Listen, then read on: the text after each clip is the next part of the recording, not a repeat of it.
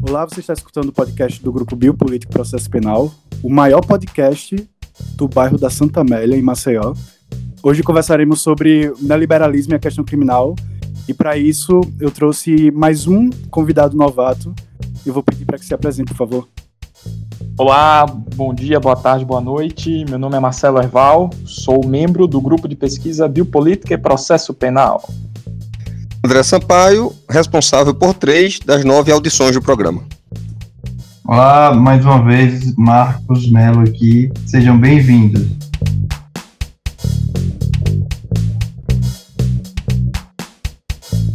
O Grupo Biopolítica e Processo Penal é um grupo de estudos e pesquisa lagoano. Quinzenalmente nos reunimos às sextas-feiras para debater textos de ciências criminais. Os encontros são abertos. Caso tenha interesse, visite nossa página no Instagram, arroba Processo Penal. Lá você encontrará o calendário de nossos encontros e o texto que será discutido. Antes, costumávamos nos reunir na Unite, mas por conta da pandemia, estamos fazendo nossas conversas online. Então, em nossa página você também encontrará um link para as nossas reuniões. Como o agregador de podcast não possui caixa de comentários, você poderá interagir com a gente comentando na postagem do Instagram referente a este episódio. Caso tenha alguma dúvida, nos mande um direct ou um e-mail para o biopoliticoprocessopenal.gmail.com.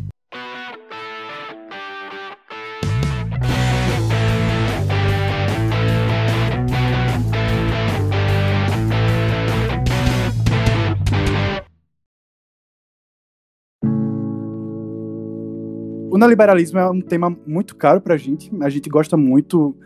A gente gosta muito de estudar, né? A gente não gosta do neoliberalismo. Dar o spoiler que a gente odeia o neoliberalismo. É, e a gente gosta tanto que a gente até escolheu um texto para ser discutido amanhã. Nós estamos gravando na quinta-feira. E amanhã, sexta-feira, a gente vai discutir um texto do livro da Wendy Brown, chamado Nas Ruínas do Neoliberalismo, se eu não me engano. E eu ainda não li, apesar de ser amanhã já tava dando uma folheada no livro, e aí eu vi que em determinado momento ela fala algumas características do neoliberalismo que são é, favorecimento do capital, repressão do trabalho, demonização do Estado social e do político, ataques, a, ataques às igualdades e exaltação da liberdade. Então eu vou perguntar para o André. Inclusive eu vou dar a oportunidade dele se defender, já que várias vezes ele se diz um liberal. E eu vou perguntar: o que é que tem de novo no liberal para se chamar de neoliberalismo? Cara, é, você já chega me atacando assim. Peraí, vamos lá. Primeiro que é, a pergunta é boa, inclusive como pergunta introdutória, e acho que tentar diferenciar o liberalismo do neoliberalismo é o ponto de partida, mais óbvio até, então nesse aspecto não foi nem tão boa assim, né? Porque foi óbvio, mas o óbvio é importante. E quando eu, eu me apresento nessa ambivalência entre um André liberal e um André anárquico, eu estou falando de um liberalismo iluminista, né? de um liberalismo raiz, vamos colocar assim, e mesmo assim não dá para falar de um liberalismo, né? Existem liberalismos. Não existe um liberalismo, mas existem liberalismos. E eu me refiro a um espectro específico desse, desse movimento que vai buscar a contenção do poder estatal, né? Quando a gente fala de um movimento que ela vem em antagonismo ao absolutismo, é uma tentativa de, de contenção e de, de suspeita da utilização do poder público, é quando eu me situo nesse André processualista e vai entender que o processo penal é um instrumento para contenção de poderes estatais, de poderes públicos. Agora, esse André, ele convive aí no entrecaminho com o André anárquico, né? Então, isso faz com que o, eu tenha esse amor-ódio né, pelo, pelo liberalismo, já que, querendo ou não, o anarquismo ele não vai legitimar nenhuma forma de Estado, né, como o liberalismo, em última análise, o faz.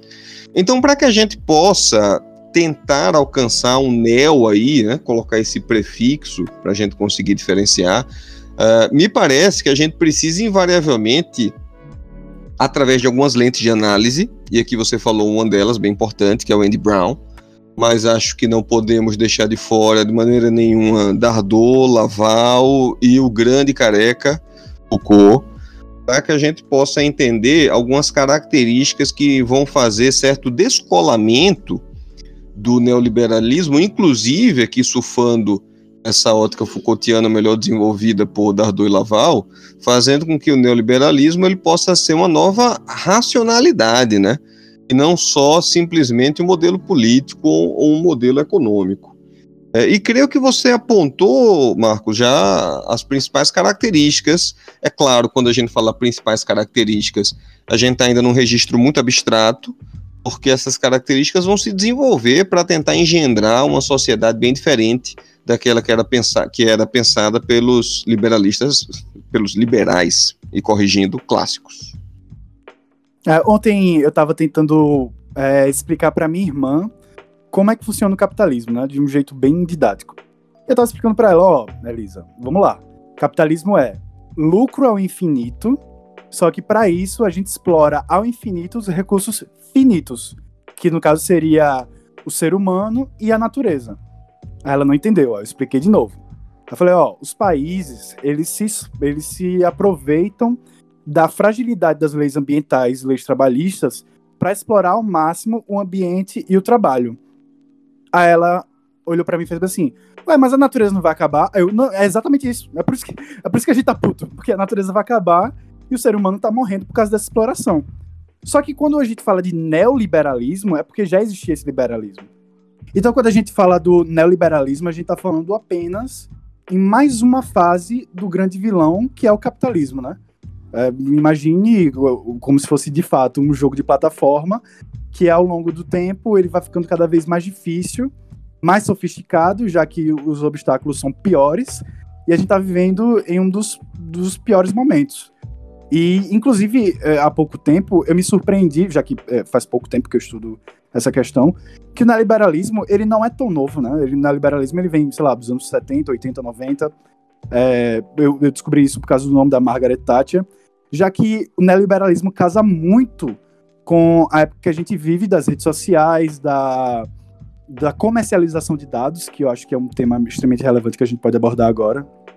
Porque quando a gente fala em, em, origem no liberalismo, né, por mais que o mito de origem sempre é complicado, não existe esse marco zero, na verdade, as coisas vão em, movimentos de rupturas e algumas descontinuidades, mas a gente pode falar do Congresso Walter Lippmann, né?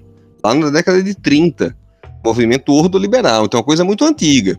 Agora, uma coisa é a gente falar da construção do pensamento neoliberal, né? Com a sua matriz ordoliberal. Outra coisa é a gente falar da sua implementação mais extrema. Aí a gente chega na Margaret Thatcher e no Reagan, sem dúvida. E aí você levanta um ponto muito importante, André, que diz respeito às próprias clivagens existentes dentro desse, dessa grande doutrina, por assim dizer, que seria a doutrina neoliberal. Porque mesmo no colóquio Walter Lippmann, que acontece, salvo engano, 1938, 37, eles vão perceber que existem grupos de pensadores, intelectuais, se é que assim podemos chamá-los, que vão justamente esboçar perspectivas diferentes em relação a como resolver um problema que era fundamental. O problema de que o liberalismo, a partir da sua doutrina clássica do laissez-faire, é, no sentido de que o mercado ele precisa ser livre para que as pessoas se regulem, se autorregulem a partir das, das leis do preço e da demanda, é, eles precisam responder a questão de que esse liberalismo clássico ele parece ter chegado a um determinado esgotamento. É, o grande sintoma desse esgotamento, se a gente pode fazer uma retrospectiva histórica, vai ser justamente a crise de 1929, né, a Grande Depressão, e é justamente a partir desse momento em que o liberalismo ele chega a um aparente esgotamento e os autores eles vão precisar responder justamente essa questão: o que fazer agora? Será que a intervenção do Estado no aparato econômico seria a melhor alternativa?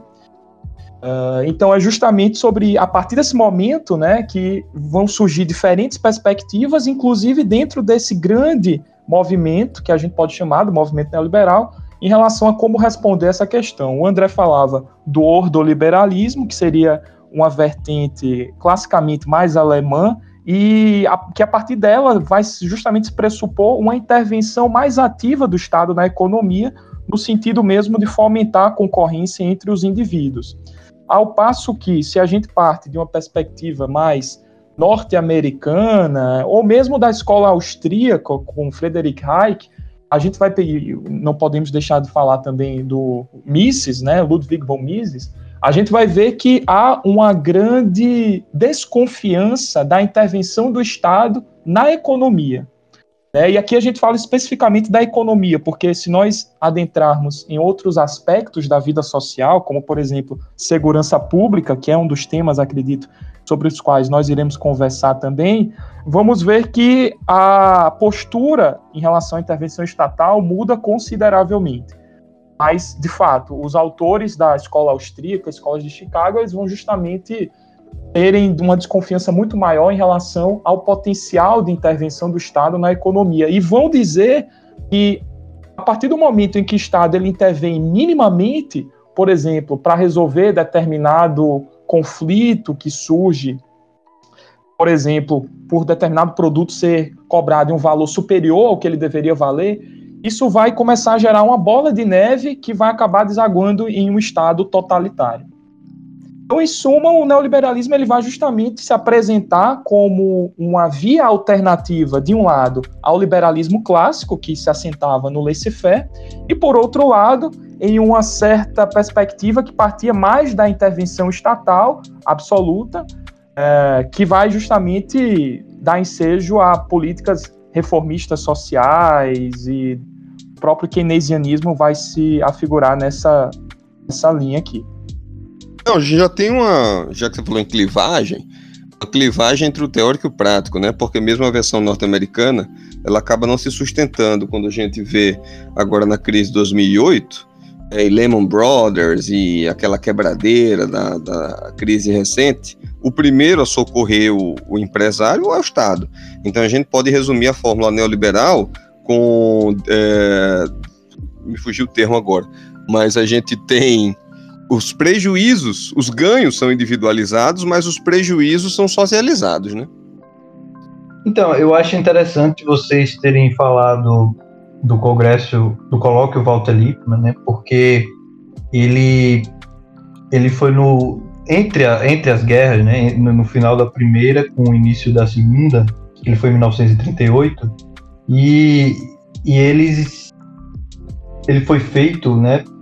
por, por intelectuais do liberalismo que tinham muitas discordâncias, como, como o Marcelo falou, entre eles, né? eles, não, eles não tinham concordâncias no próprio Congresso, se, se a gente se debruçar e ler o, o, o colóquio, a gente vai chegar ao momento de ver que eles não eles não, não tinham é, nada concreto e nem nada, até, até o nome neoliberalismo foi, foi levou divergência. Eles passaram um período de um dia todo discutindo é, qual é o termo que eles iam usar nesse, nesse novo modelo de liberalismo que eles queriam é, implementar.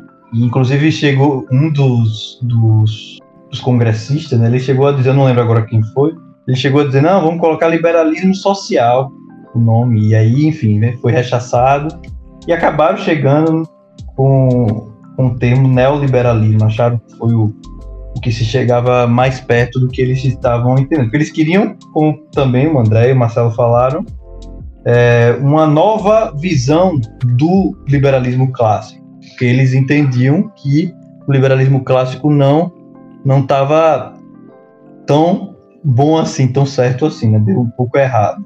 E, e aí esse colóquio foi muito interessante para se verificar verificar a a contradição que tinha entre os maiores intelectuais do liberalismo na época. Porque, como acho que o Marcelo falou também, tinha grandes intelectuais da escola de, de, da, da Áustria, tinha pessoal da, da França, né, que o colóquio foi, na, foi em Paris, é, pessoal da, da, da Alemanha também, dos ordoliberais. Então, é, eles não chegavam em um consenso em nenhum dos temas que eles tratavam. Então acho bem interessante a gente iniciar falando desse colóquio.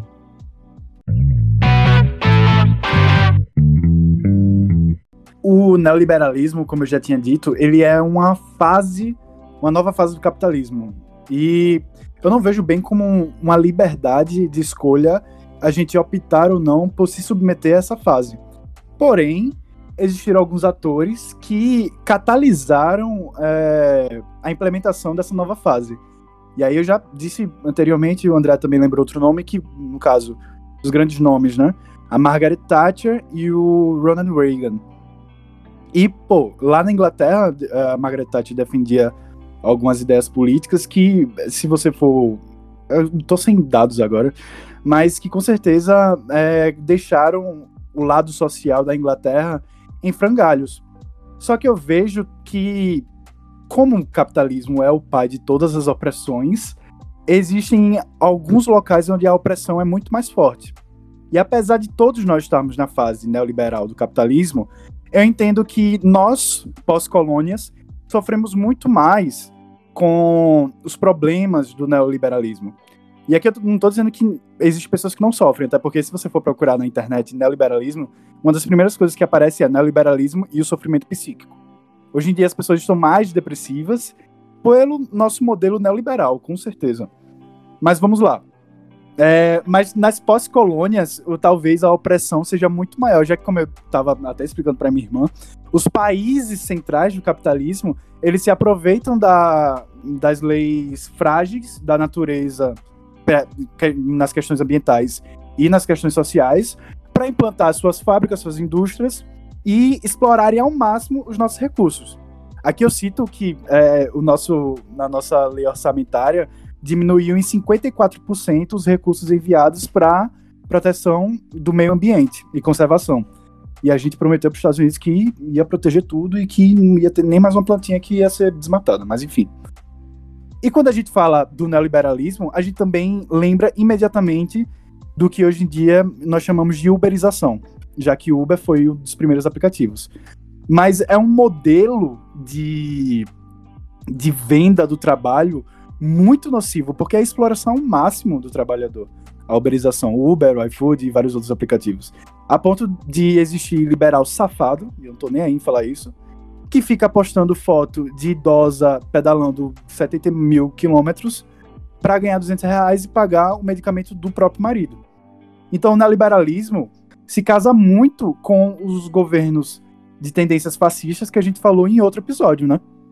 É, Marcos, você tocou em questões muito importantes, né? A questão da uberização, a questão da própria a própria subjetivação que é ocasionada por meio desses dispositivos neoliberais. Mas eu acho que para que a gente tenha um ponto de partida para compreender todos esses pontos que você levantou, inclusive verificar de que modo o neoliberalismo ele é mais danoso para sociedades pós-coloniais, a gente tem que compreender primeiro que o neoliberalismo, embora ele possa ser é, interpretado sob diferentes acepções, se a gente se utiliza aqui da tradição francesa, de Foucault e, e a seguida depois por Dardot e Laval, ele vai ser compreendido justamente como uma racionalidade que tem o objetivo de governar os homens dentro de determinado contexto.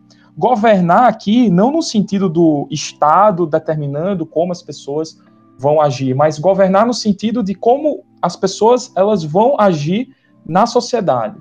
E isso é importante, primeiro, porque essa é uma racionalidade global, na medida em que ela não vai se limitar a alguns países, mas ela vai ser efetivamente globalizada, com reflexos hoje em praticamente todas as partes do mundo, inclusive, é bom a gente até levantar essa controvérsia em governos de esquerda. Nós temos certamente uma política neoliberal que é também encampada em governos de esquerda mas é também uma racionalidade global, uma vez que ela vai incidir sobre toda a esfera de existência da vida humana. Isso vai perpassar tanto nossas relações laborais, então hoje nós temos vivido uma grande terceirização das relações de trabalho, é, temos vivido justamente flexibilização de normas trabalhistas, e, claro, vai também desaguar nesse fenômeno da uberização. Mas é um fenômeno que também vai produzir seus reflexos por exemplo, nas nossas relações afetivas, nas nossas relações sociais, nas nossas relações até pedagógicas, educacionais. Inclusive, o Christian Laval lançou, salvo engano, no final de 2019, um livro justamente que trata dos efeitos do neoliberalismo na educação. Então, o título é exatamente A Escola Não é uma Empresa. Então a gente precisa entender justamente que essa racionalidade que vai gerir a conduta dos homens em uma determinada sociedade, ela vai partir do pressuposto de que a concorrência ela deve ser considerada norma de conduta.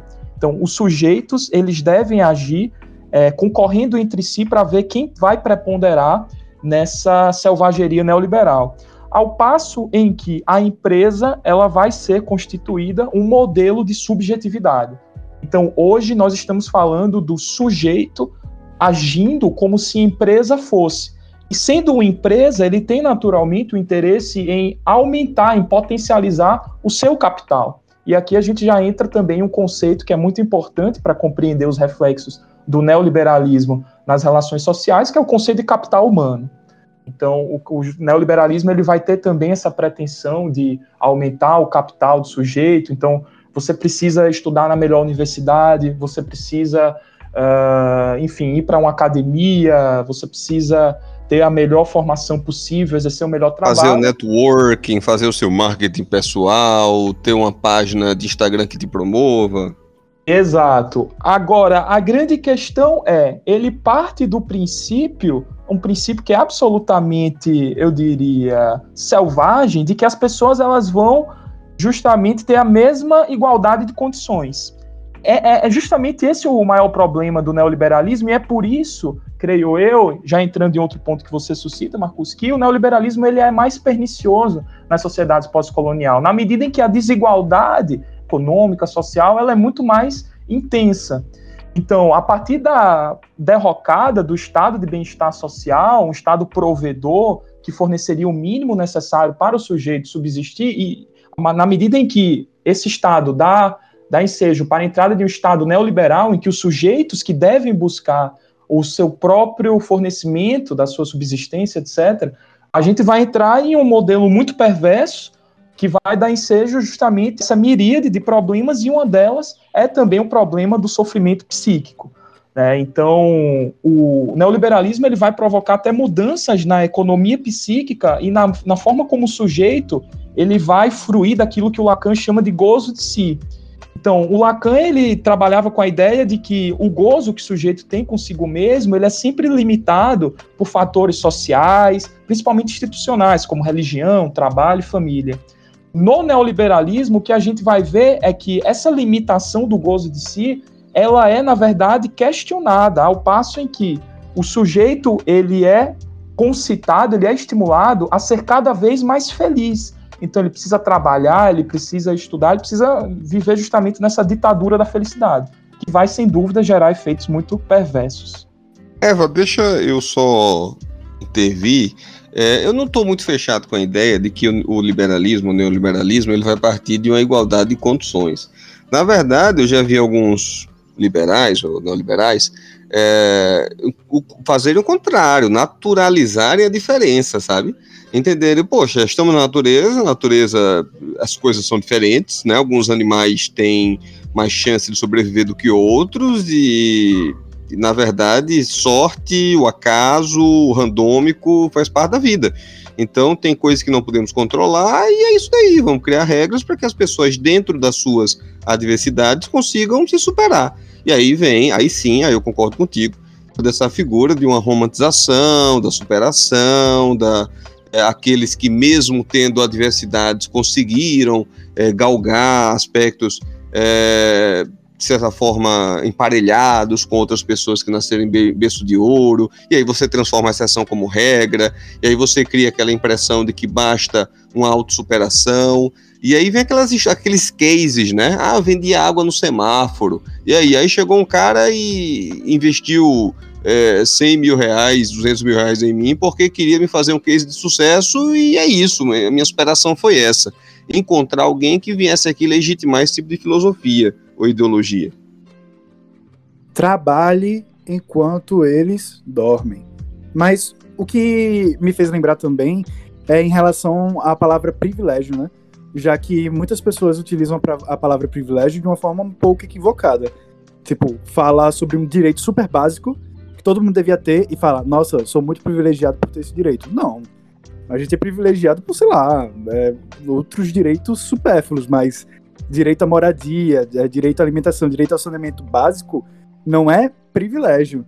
E aí, naturalizar essa diferenciação, já que é, aquelas pessoas não queriam trabalhar, né, pô, pelo amor de Deus, é, vamos comparar é, o quanto um cortador de cana aqui de Alagoas já trabalhou na vida e o quanto ele necessitaria trabalhar para ganhar um mês do que o dono da usina ganha.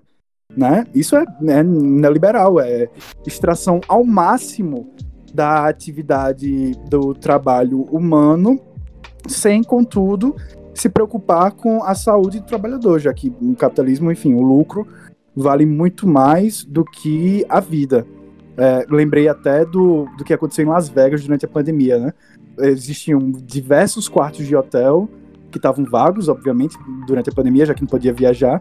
E aí o governo de Las Vegas pintou no estacionamento alguns espaços em brancos para que as pessoas de rua pudessem dormir naqueles espaços. Ou seja, eu não consigo nem, nem dizer a revolta que eu tenho disso, né?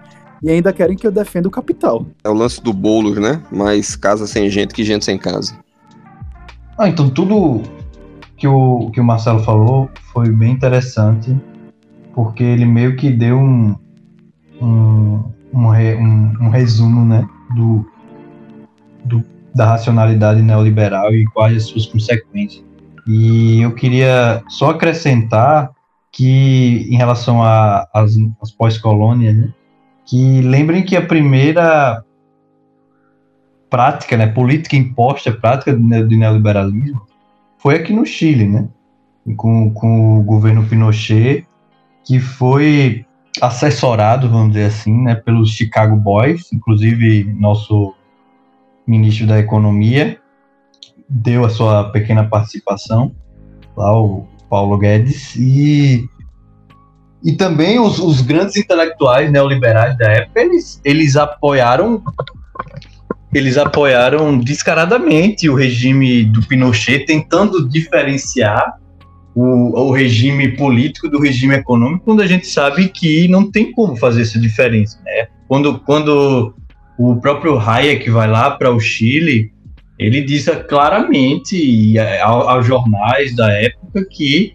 o, ele prefere uma, um, um, autoritarismo liberal do que uma democracia que não seja liberal. Então, ele está ele tá claramente dizendo que é melhor que, que haja esse liberalismo, independente se tiver ou não a ditadura lá que, tá, que esteja torturando e matando a população. O que importa é que na economia o, o país, enfim, a, a população ela seja liberal. Nesse caso, neoliberal. Né? Então, é, essa essa prática, e isso, isso porque foi o mais descarado, né? A gente tem o, o Chile como um exemplo prático do, do, do, do, neoliberalismo aqui na América do Sul, mas se a gente for ver as outras ditaduras que a gente teve aqui na América do Sul e Central, o, o, o neoliberalismo ele também está presente, não de forma descarada como estava lá no Chile, né, onde os intelectuais iam para lá, iam fazer palestras, iam é, dar, dar entrevista para os jornais, dizendo claramente que, que era uma coisa boa e tal. Mas é, o, os Estados Unidos, né, enfim, o propulsor, enfim, propagador, na verdade, do neoliberalismo no mundo, vamos dizer assim, né, um deles, um dos principais, ele estava aqui presente na ditadura do Brasil também, estava presente na ditadura da Argentina, enfim, então, a gente pode dizer que o neoliberalismo está presente nas ditaduras da América do Sul também. Então, acho importante a gente é, esclarecer isso, né? Que a, a, teoria ela veio toda lá desde do, do, século, do final do século XIX, talvez início do século XX, e aí é, com o final da Primeira Guerra e, esse, e o colóquio Walter Lippmann, talvez se consolidou um pouco mais, e aí começo da década de 70 a, o neoliberalismo começou a deslanchar teoricamente, mas na prática, né, tivemos o Chile, o exemplo prático do Chile com Pinochet e o Hayek, economicamente, né, e os Chicago Boys como os é, intelectuais responsáveis pela, pela ditadura lá do Chile. Então é, é importante a gente dizer isso, e aí a partir dessa dessa, dessa, dessas políticas impostas né, lá no Chile é que é, foi levado para para a Inglaterra, né, com a Margaret Thatcher e para os Estados Unidos com o Reagan e, e também para outros modelos que não fossem tão descarados como a ditadura, a ditadura, né? Como por exemplo a gente pode tratar do, do da, da, das imposições do, do FMI, né? Do Fundo Monetário Internacional e do Consenso de Washington também, né? Quando ao fim das ditaduras aqui na, na América do Sul especificamente vieram essas essas formas menos menos diretas, vamos dizer assim, né, de imposição por, por uma ditadura, mas é, menos, mais, mais, sutis, vamos dizer assim, né, como a, as políticas monetárias do FMI, do Consenso de Washington, enfim, que tentaram é, implementar o neoliberalismo aqui no, no, sul global especificamente por, por meio dessa, dessas formas, como por exemplo a austeridade, que até hoje né, em voga, dizendo que é, tem que cortar gastos do Estado, porque senão vai quebrar o país. Isso é claramente uma forma do neoliberalismo se implementar. Então acho importante a gente dizer isso também. E é interessante a, a embalagem, né? Austeridade. É um nome, veja, é, até quando eu não é, então, quando eu escutava austeridade, que rima com prosperidade, só pode vir coisa boa daí. Não é possível que possa vir uma coisa ruim. É, agora, quando na verdade nada mais é do que uma embalagem bonitinha para dizer que apertar quem está embaixo para quem está em cima lucrar ainda mais.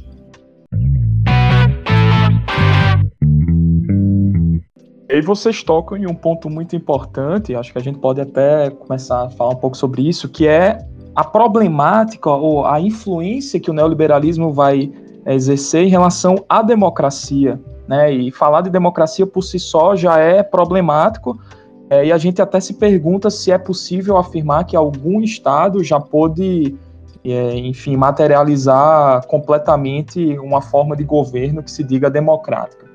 Mas o fato é, e aí é a gente já pode até trazer o texto que o Marcos citava da Wendy Brown, é que a democracia, como regime na qual o povo vai decidir qual seria o melhor futuro da sociedade, ela pressupõe, para que seja devidamente realizada, que exista igualdade política. E a igualdade política, obviamente, para existir, ela pressupõe que o Estado lhe forneça condições para que os indivíduos eles possam participar da vida pública e possam ter condições de se autogovernar, de governar por exemplo, o que eles entendem ser melhor para sua comunidade, para seus bairros, etc. E o neoliberalismo, ele vai, a partir do seu discurso extremamente individualista, ele vai questionar diretamente a própria existência ou a necessidade de se ter uma igualdade política. É, a Wendy Brown, nesse livro que o Marcos citava, ela vai dizer, por exemplo, que Uh, um, um dos principais questionamentos que o neoliberalismo apresenta em relação a isso é o próprio conceito de sociedade. Então, o Hayek, por exemplo, ele vai dizer que falar em sociedade é um grande erro, porque semanticamente a sociedade ela vai pressupor indivíduos que se reúnem com determinado fim em comum. Então, social é aquilo que é perseguido em comum de forma deliberada. E o Hayek vai dizer, trazer isso para o contexto político na verdade, é uma grande fantasia, porque o que move muitas vezes a conduta dos sujeitos em sociedade sequer é conhecida por eles. Eu acho até engraçado, porque ele meio que faz um uso ali psicanalítico do inconsciente, né? Obviamente de uma maneira muito deturpada, para justamente tentar explicar como é que as pessoas se organizam socialmente. Mas o fato é que ele vai criticar muito o conceito de social e vai dizer que não é correto falar em indivíduos que persigam fins em comum, porque quando a gente parte de determinado, determinada finalidade, o que o Estado está fazendo é privando a liberdade dos sujeitos de decidirem por si sós. Então, o sujeito, em uma convivência social, ele precisa ter a liberdade para escolher aquilo que melhor é interessante para a sua vida. E o Estado ele não tem ou não deve ter a, digamos assim, o alvedrio, a, a ingerência sobre as escolhas individuais. Na medida em que o mercado, tal como a moral, é, ele vai ser uma ordem espontânea e que, portanto, os sujeitos eles devem ter justamente essa capacidade de decidir sozinhos. E aí já começa a ficar complicado, porque se se questiona a, a questão do social, a gente vai ter uma liberdade desprovida de fins. Então, é uma liberdade que o sujeito ele não vai, por exemplo, se preocupar em satisfazer a sua própria comunidade. É, enfim, vai ser uma liberdade extremamente individualista. E a Wendy Brown vai exemplificar isso falando de casos, por exemplo, extremamente absurdos, quando, por exemplo, o sujeito é, incumbido dessa suposta liberdade que ele teria, ele vai questionar políticas inclusivas de gênero. Ele vai dizer, olha, não é correto, por exemplo, que empresas como a Google, e ela cita expressamente esse caso, elas adotem políticas inclusivas de gênero na, na medida em que isso vai justamente de encontro à ordem natural das coisas, a essa ordem espontânea. Isso vai ser prejudicial também para a própria economia. Então, liberdade, me parece, sem determinados limites, vai ser um exercício gratuito de violência. Eu acho que a gente já pode até entrar nesse ponto, né? De que forma o Estado ele exerce violência a partir dessa racionalidade neoliberal. Bem, o... eu estava lendo o texto do Chinhola, que eu acho que é, é, a topeira e a serpente, se eu não me engano. É, se eu estiver falando alguma besteira, você vai lá no post do Instagram e comenta a besteira que eu tô falando. Arroba Processo Penal. Mas vamos lá. Rapidamente, o Xinhola, ele fala sobre o que é o biopoder, e ele diz que é o ajustamento dos fenômenos de população aos processos econômicos. E é muito importante ele falar os processos econômicos, porque nos dá a ideia de que o capital ele não é ético. Ou seja, não importa as decisões tomadas, elas têm que ser voltadas ao aumento do lucro. E por que eu estou falando isso? A democracia é uma coisa muito boa, muito legal, a gente gosta muito da democracia. Só que no momento em que a democracia não servir mais para aumentar o lucro do capital, é, ela vai ser destruída, ela, ela vai ser ignorada. Da mesma forma que o que atrapalha o lucro, o risco, ou seja, se eu sei que todos os dias de manhã o sol nasce, eu vou me programar para realizar minhas tarefas quando o sol nascer.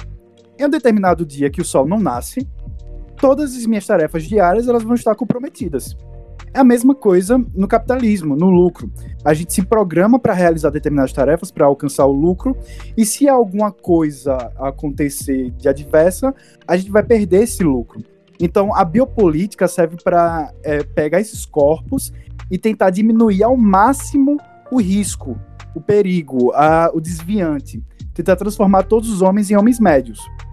E uma das eliminações do risco que o Chinhola aponta é em relação à questão criminal. E além disso, outro problema criminal, e aqui eu estou jogando na roda para a gente discutir, é o eficientismo, já que a gente já discutiu antes, mas talvez o eficientismo é, seja uma coisa muito capitalista, mas é, no liberalismo é tudo ao extremo, né? Tudo a, ao máximo, extrair ao máximo.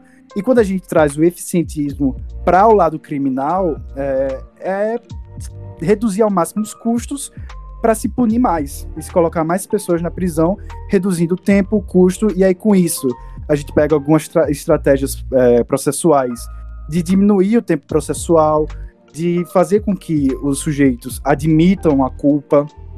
E, agora, voltando muito, e com certeza vou cortar isso para se adequar, mas a gente pode, inclusive, questionar o, o conceito de liberdade que o Erva falou, nesse, nesse período de uberização e nesse período neoliberal, já que os dados dos indivíduos, eles, é, os indivíduos eles se tornam códigos, eles se tornam senhas, é, que eles possuem dados, eles fornecem dados, e esses dados eles são comercializados para os aplicativos, para as empresas, para que as empresas tenham capacidade de modificar o comportamento dos indivíduos. E isso é muito importante, porque é, acho que o André já assistiu também, o documentário chamado Dilema das Redes, que mostra como os designs de, de aplicativos, o, o intuito deles não é entreter a gente, mas conseguir fazer com que a gente mude de comportamento, para que a gente consiga comprar mais, para que a gente tenha determinados hábitos, que com esses hábitos consumam mais produtos. Então, o, o que é liberdade se eu não estou escolhendo, assim, conscientemente, o que eu vou fazer ou o que eu vou comprar, né? Eu acho que é cada vez que vocês falam alguma coisa, eu fico aqui pensando em, em 10, em 15, porque eu fico sentindo que a gente está só arranhando a complexidade que é falar de neoliberalismo e liberalismo e democracia e a questão criminal, etc, etc. Mas vamos lá, vamos tentar organizar aqui as ideias que elas estão meio que escapando. Veja só, é, primeiro, me parece que toda ideologia contemporânea ela vai querer, de certa forma, ser refratária, ou vai tentar se apresentar refratária a totalitarismos, né? Então a gente não tem hoje, até por fruto uh, da história, alguma ideologia abertamente, ou pelo menos hegemonicamente é, totalitarista, que assim vá se autodenominar. Então, tanto a gente vai é, na esquerda como na direita, está construindo blocos de pensamento que vão estar tá apontando características totalitárias no adversário, né? no outro lado. É, então, o que a gente vai fazer aqui, me parece, o que precisa ser feito e precisa ser alertado, até porque, é, globalmente falando, nós temos muito mais essa tendência de direita do que de esquerda, sobretudo hoje, e com o predomínio dessas práticas neoliberais, é, é entender que quando nós falamos em encaixe do neoliberalismo com não diria um, um, totalitarismo necessariamente, mas aspectos fascistas ou aspectos uh, de um governo que pode sim, em última análise, ser chamado de totalitário, são encaixes que eles não estão tão evidentes como talvez alguns esperam, esperam encontrar. Então são encaixes mais sutis, são encaixes que ficam em entrelinhas ao ponto de se esconderem é, desse olhar mais atento, é, e a pessoa que está tentando fazer essa denúncia ser taxado de louco, ser taxado de, é, de alguém que está fazendo proselitismo, né? alguém que está analisando de forma enviesada, não está enxergando o que, o que está acontecendo. Mas a gente precisa colocar na mesa e fazer essa denúncia desses sintomas, desses traços que são, me parece, evidentes. Primeiro, a gente precisa registrar que o liberalismo ele, ele se aplica no Brasil, se é que ele foi aplicado, enfim, né, esse liberalismo mais pragmático, vamos colocar assim, na época da escravidão. Né? Então a gente está falando aqui de liberalismo que conviveu com, com a escravidão. Então, segundo, uh, Marquinhos muito me lembrou aí do regime de Pinochet. Terceiro, a, a gente percebe que a partir do momento que a gente vai é, avançando, é, o neoliberalismo ele vai construindo essa racionalidade ao ponto de que, e aí isso que você falou agora há pouco, Marcos, tem tudo a ver com isso, é, ela, ela se descola do aspecto econômico, mas o aspecto econômico ele não deixa de ser central. Né? Então hoje nós temos o econômico sendo preponderante por sobre todos os outros subsistemas, para usar aqui o linguajar lumaniano. Isso faz com que política, educação, saúde, cultura, amor até, né, para também não deixar esse subsistema lumaniano de lado, todos eles acabem dançando a valsa a partir da toada do sistema econômico. Tanto é que, é, qual um dos principais critérios para a derrocada do estado de bem-estar social? Os países tinham que crescer mais. E o que é que seria crescer mais? O índice econômico de crescimento. Só que os índices econômicos de crescimento, eles não necessariamente analisam o bem-estar da maioria. Né? A felicidade não é um índice de felicidade, é um índice de produtividade. Então, um Estado que vai ter lá uma concentração de renda brutal, violenta, ele vai estar melhor, através desses critérios, do que um Estado que aparentemente ele é, é, caminha a passos mais lentos, ele não tem tanto desenvolvimento econômico, mas ele tem uma população, de forma geral, em um nível de bem-estar mais acentuado. Então, Marcos, você levanta aí questões importantes a respeito dessa gestão de riscos que é também muito característica da sociedade neoliberal.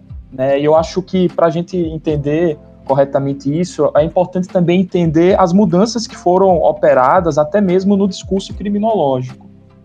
Então, de certa forma, nos anos 70 ou anos 80, a gente tinha ali muito uma acentuação de uma certa teoria crítica da criminologia que partia da análise dos fatores de criminalização formais e informais.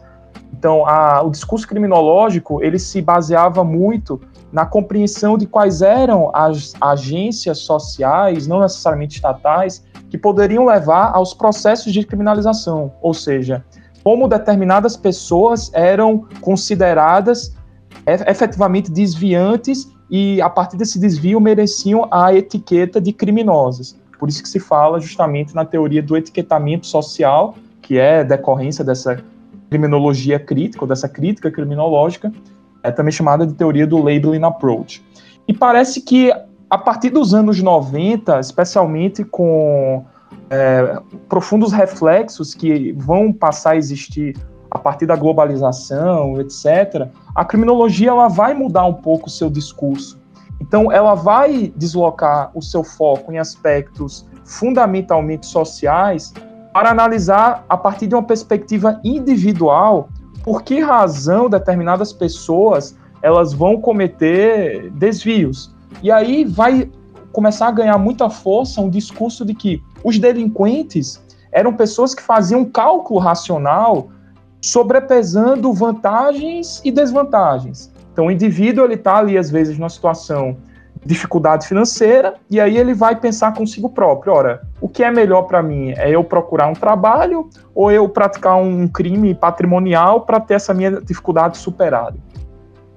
Então, a partir dessa mudança de perspectiva da própria criminologia, nós vamos passar a ter é, um certo modelo teórico, por exemplo, que um autor espanhol, o José Luiz Dias Ripolés, vai chamar de modelo teórico da segurança cidadã que é muito característico disso que você apontava na sua fala inicial desse bloco, que é, é característico dessa sociedade de risco. Então, o direito penal ele vai ser um instrumento que tem como objetivo fundamental identificar quais são os riscos existentes dentro dessa sociedade. Então, são riscos, e é interessante observar isso, que eles vão ser extraídos do próprio sistema social partir de elementos, por exemplo, como classe, raça e gênero. Então, a partir da identificação desses riscos, das pessoas que estariam mais suscetíveis a cometer desvios, nós vamos gerar uma seletividade que se retroalimenta. Ou seja, é o próprio sistema de justiça criminal que ele vai selecionar as pessoas que são consideradas perigosas, e é esse próprio sistema de justiça criminal, por meio de cálculos estatísticos, que vai dizer: não, realmente, algumas pessoas são mais suscetíveis a cometer crimes do que outras. Isso é muito complicado porque a gente vai ter a fundação de um sistema de criminalização que o Maurício Dieter, por exemplo, vai chamar de autorreferente. Então a gente vai legitimar a perseguição daquele, daquele grupo de pessoas formado geralmente por homens, jovens, negros, desempregados, usuários de drogas, enfim. É, são os próprios, a própria agência estatal que seleciona e que criminaliza aquilo que ela própria selecionou. E essa gestão de riscos também ela é muito é, característica dessa racionalidade neoliberal. Então, o Estado ele vai se colocar como aquele que deve incapacitar, ou seja, conter o risco de determinada pessoa praticar um, um fato desviante. E, e, a partir dessa preocupação do Estado com o que o Maurício Dieter vai chamar, por exemplo, de incapacitação seletiva, nós vamos dar ensejo a todo um questionamento das próprias bases que fundaram a doutrina penal clássica, que é a doutrina penal liberal. Por exemplo, a partir do questionamento ou de uma contestação do princípio da proporcionalidade. Então, tradicionalmente, a pena ela deveria ser proporcional à gravidade do fato criminoso. É assim que preconiza o direito penal liberal clássico, de bases iluministas. Com essa racionalidade neoliberal que vai incidir sobre a gestão de riscos na sociedade, a pena ela não deve ser proporcional ao fato, mas sim a características pessoais do autor daquele desvio, daquele ato criminoso. Então a gente vai legitimar muitas vezes penas extremamente altas para fatos não tão relevantes assim, ou para usar um léxico é, jurídico que não atentam a bens jurídicos tão importantes assim. E isso é muito complicado e a gente pode também discutir um pouco sobre isso. Até porque quando falamos em, em neoliberalismo, ele quer um Estado enxuto quando se fala em empresas para o povo, né? Então é enxuto empresas públicas, ele é enxuto é, de autarquias, de sociedade de economia mista, ele é enxuto até de alguns, alguns cargos, algumas funções, mas é, ele não é enxuto, um, para proteger as grandes empresas, os grandes bancos, dois, o Estado penal. Né? O Estado polícia ele nunca é enxuto em estados neoliberais, muito pelo contrário. Ele normalmente ele é bastante é, alargado, porque é esse Estado polícia que ele vai servir do capataz aí do senhor reitor, aí nessa figura neoliberal. Exatamente. Na verdade, essa é uma, uma falácia falar que no neoliberalismo é Estado mínimo. Né? Não, não existe Estado. E aí é, é uma piada falar, por exemplo, em anarcocapitalismo, por exemplo.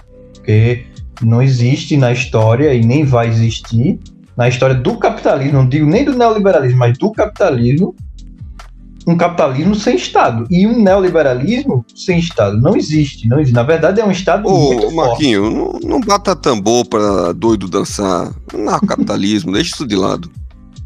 Não, pô, mas. mas é, né? É o que existe ainda, né?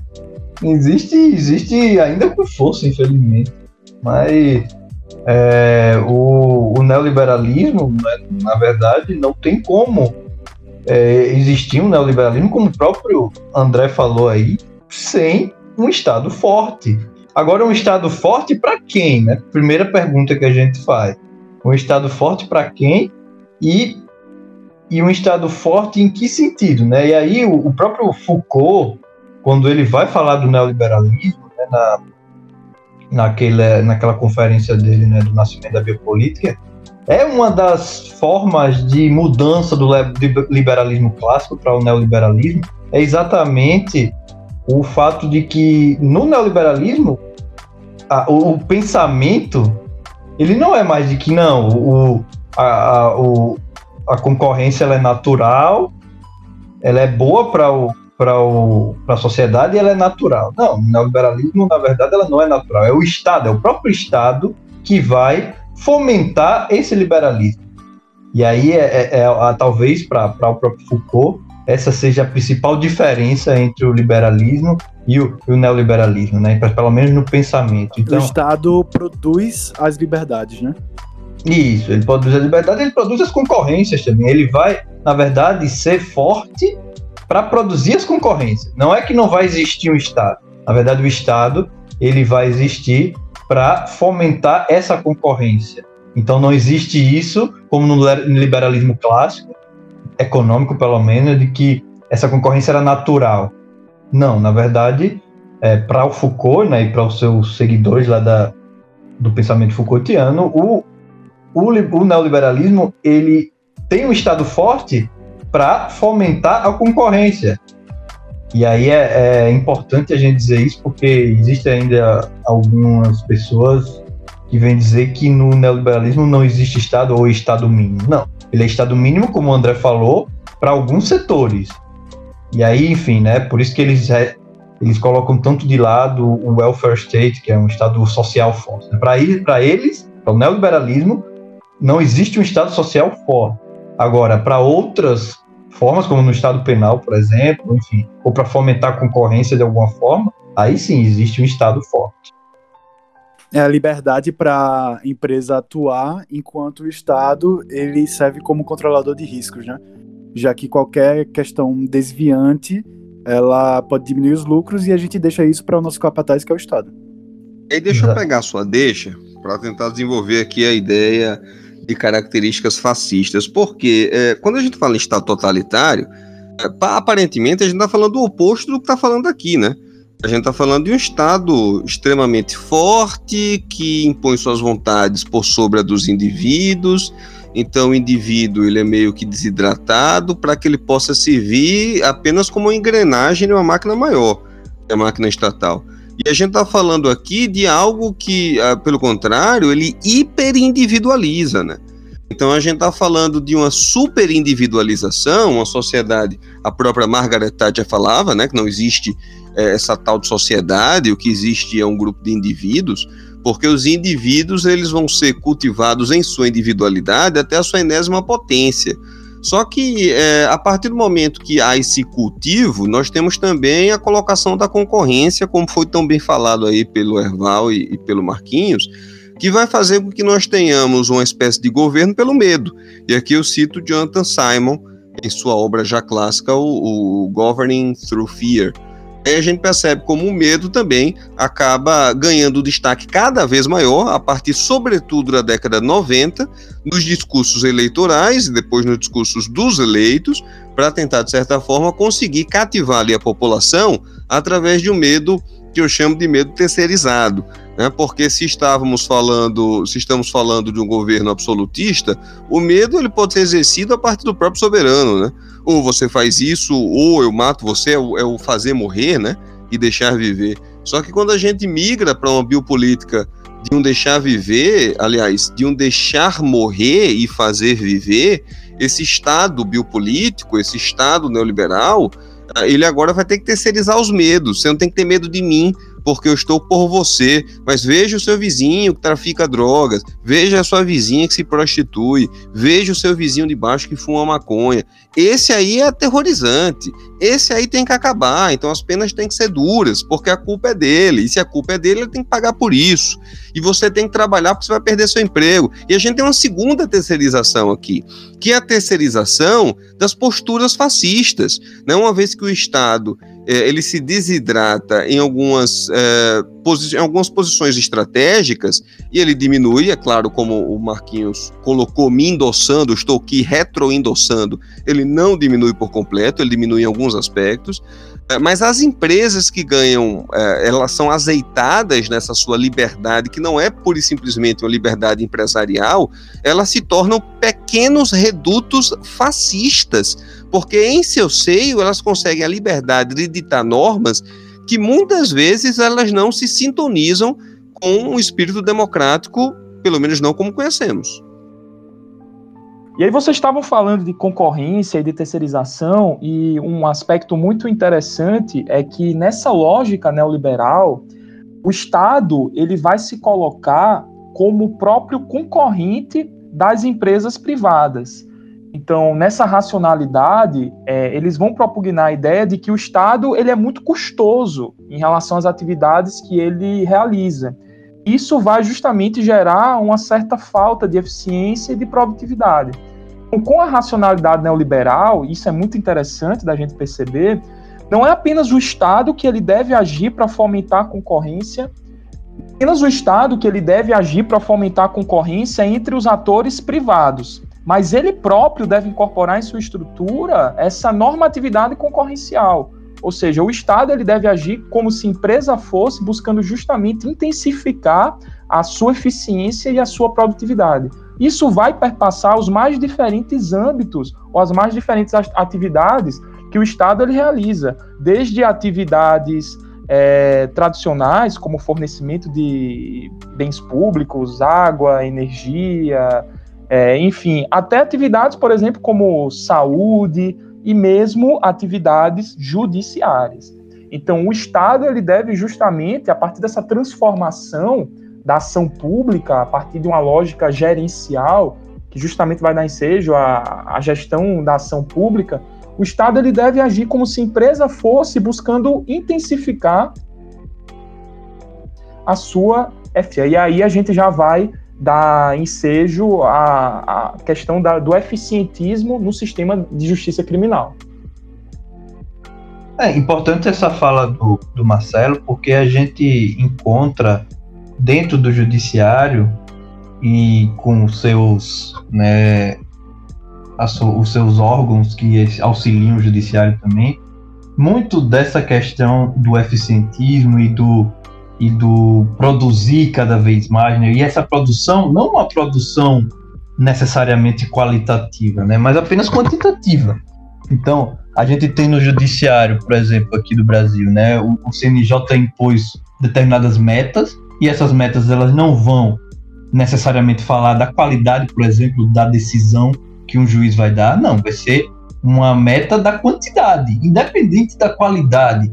A, a vara ela vai, ela vai ganhar prêmios, né? e veja como está aí o, essa questão que o Eval falou do gerenciamento e, da, e do, do próprio eficientismo, vai ganhar prêmios se ela julgar mais do que outra. A, a vara que julgar mais, ela vai ganhar prêmios, independente da qualidade daquele julgamento, independente de, de, da fundamentação daquela, daquela decisão, da, das decisões, da sentença. Não, é apenas olhando para a questão da quantidade. Então, tem a, a, meta 1, meta 2, meta 10 do, C, do CNJ, que é apenas olhando para essa questão, e aí já pegando também a, a fala do André, essa questão da economia, né, do, do subsistema da economia. O que, é que, o que é que vale? É julgar mais rápido, independente da, da, das garantias que tiver, e aí a gente trazendo aqui para o âmbito criminal, por exemplo, o que vai contar nas varas criminais não é a qualidade da decisão ou se o juiz ele está realmente se vindo como um garantidor do, do, do, das garantias de direitos fundamentais. Não, é a quantidade de julgamentos que ele vai fazer, a quantidade de decisões que ele vai dar. Então, vejam como, dentro do sistema criminal também, o que vai importar é a quantidade de sentenças de uma vara e ela vai ganhar prêmios para isso, porque bateu a meta X ou Y, e não a qualidade daquelas decisões, ou se o juiz ele realmente atuou como um juiz ou como é, um, um, um, terceiro imparcial naquele processo e fundamentou bem todas as suas decisões. Não, isso o CNJ não quer saber disso, quer saber apenas da, da, da quantidade que foi julgado e da, das filas, se elas estão, dos processos, se elas estão bem ou não. Então, é, isso, isso vai é, impor um, um, julgamento em, em, é, em escala né, em classes de processos para julgar cada vez mais com modelos prontos que não fundamentam um caso concreto e que apenas visam um julgamento mais rápido e é, em bloco e, e, com a quantidade maior. Isso eu estou falando do judiciário, mas a gente pode levar também, e é importante levar, por exemplo, a polícia. A polícia militar mesmo, ela atua nas ruas. E aí, o que é que ela vai quais são as metas que elas têm que bater? O que é que, o que, é que ela pode, o que, é que pode ver, pode se ver da Polícia Militar como meta? Um flagrante, né? Ela não vai investigar. A Polícia Militar, teoricamente, né, ela não tem a função de investigar, tem a função de estar tá lá na rua, na sua função ostensiva. E o que é que vai se dar? Como é que a gente vai conseguir ver o que é que ela, se ela está batendo meta ou não? É com a quantidade de flagrantes. Então ela vai ter que. Existem algumas corporações aqui no Brasil né, que dizem, ah, você tem que você tem que é, prender X flagrantes por mês. Então vai ter que prender de alguma forma em flagrante. Então veja o quão perigoso é a gente olhar apenas para a questão da quantidade e não da qualidade de uma decisão ou do, da, até mesmo de uma prisão. Então, complicado isso. Né? Outra coisa ainda, né? Quando a gente fala em eficiência, a gente, pelo menos no primeiro momento, pensa da forma mais mais rápida ou, ou menos é, custosa de se atingir determinada finalidade, né? Então, quando a gente fala do processo penal, do sistema punitivo em geral e, e, o neoliberalismo, a gente percebe que o neoliberalismo ele vem como uma racionalidade lubrificante de um sistema que tem as suas funções pervertidas. Porque, para mim, é muito claro que o processo penal ele tem como uma função evitar erros. Ele é um sistema, ele é um processo, um procedimento de evitação de erros, né? Eu não preciso de um processo penal para punir. Agora, se eu não tiver um processo penal, eu puno mal, eu puno errado. O processo penal vem para que eu possa punir da melhor forma possível, para que eu possa punir uh, da melhor forma possível. Eu sei que isso é bem complicado sob ótica abolicionista, mas vamos deixar o meu eu abolicionista meio que de lado. Então, a, a, a lógica que é azeitada pelo neoliberalismo e sua racionalidade é de que o processo penal é instrumento para punição e não um instrumento para evitação de erros. E a partir do momento que ele é um instrumento para punição, deve-se pensar modalidades para que se possa punir mais rapidamente, mais brevemente e mais intensamente.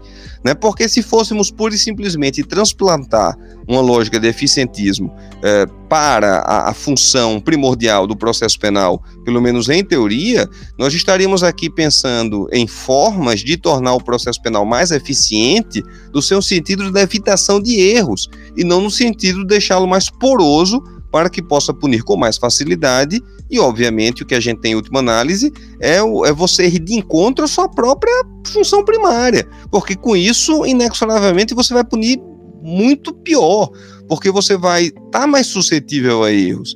E sabemos que quando falamos em sistema penal, existe um público-alvo preferencial, que é aquele que vai, mais uma vez aqui também no campo criminal, arcar com os maiores prejuízos, que é a classe pobre, a classe negra, a classe que vive em favelas e, e em grotas.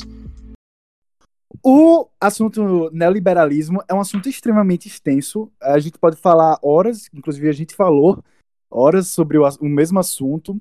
E eu deixo de sugestão para mim mesmo temas futuros: é, a justiça negocial, que com certeza é um objeto de estudo do Marcelo, e a privatização dos presídios, temas incríveis que eu quero conversar com vocês de novo futuramente.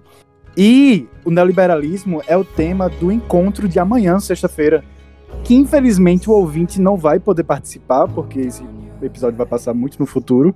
E aqui está o desafio para André. André, fale para o ouvinte o que foi que ele perdeu do encontro de amanhã. Agora. Meu caro ouvinte Dark, você perdeu um encontro sensacional, espetacular. Nesse encontro a gente pegou ali o primeiro capítulo de Wendy Brown e debatemos em um nível nunca antes visto na história desse podcast.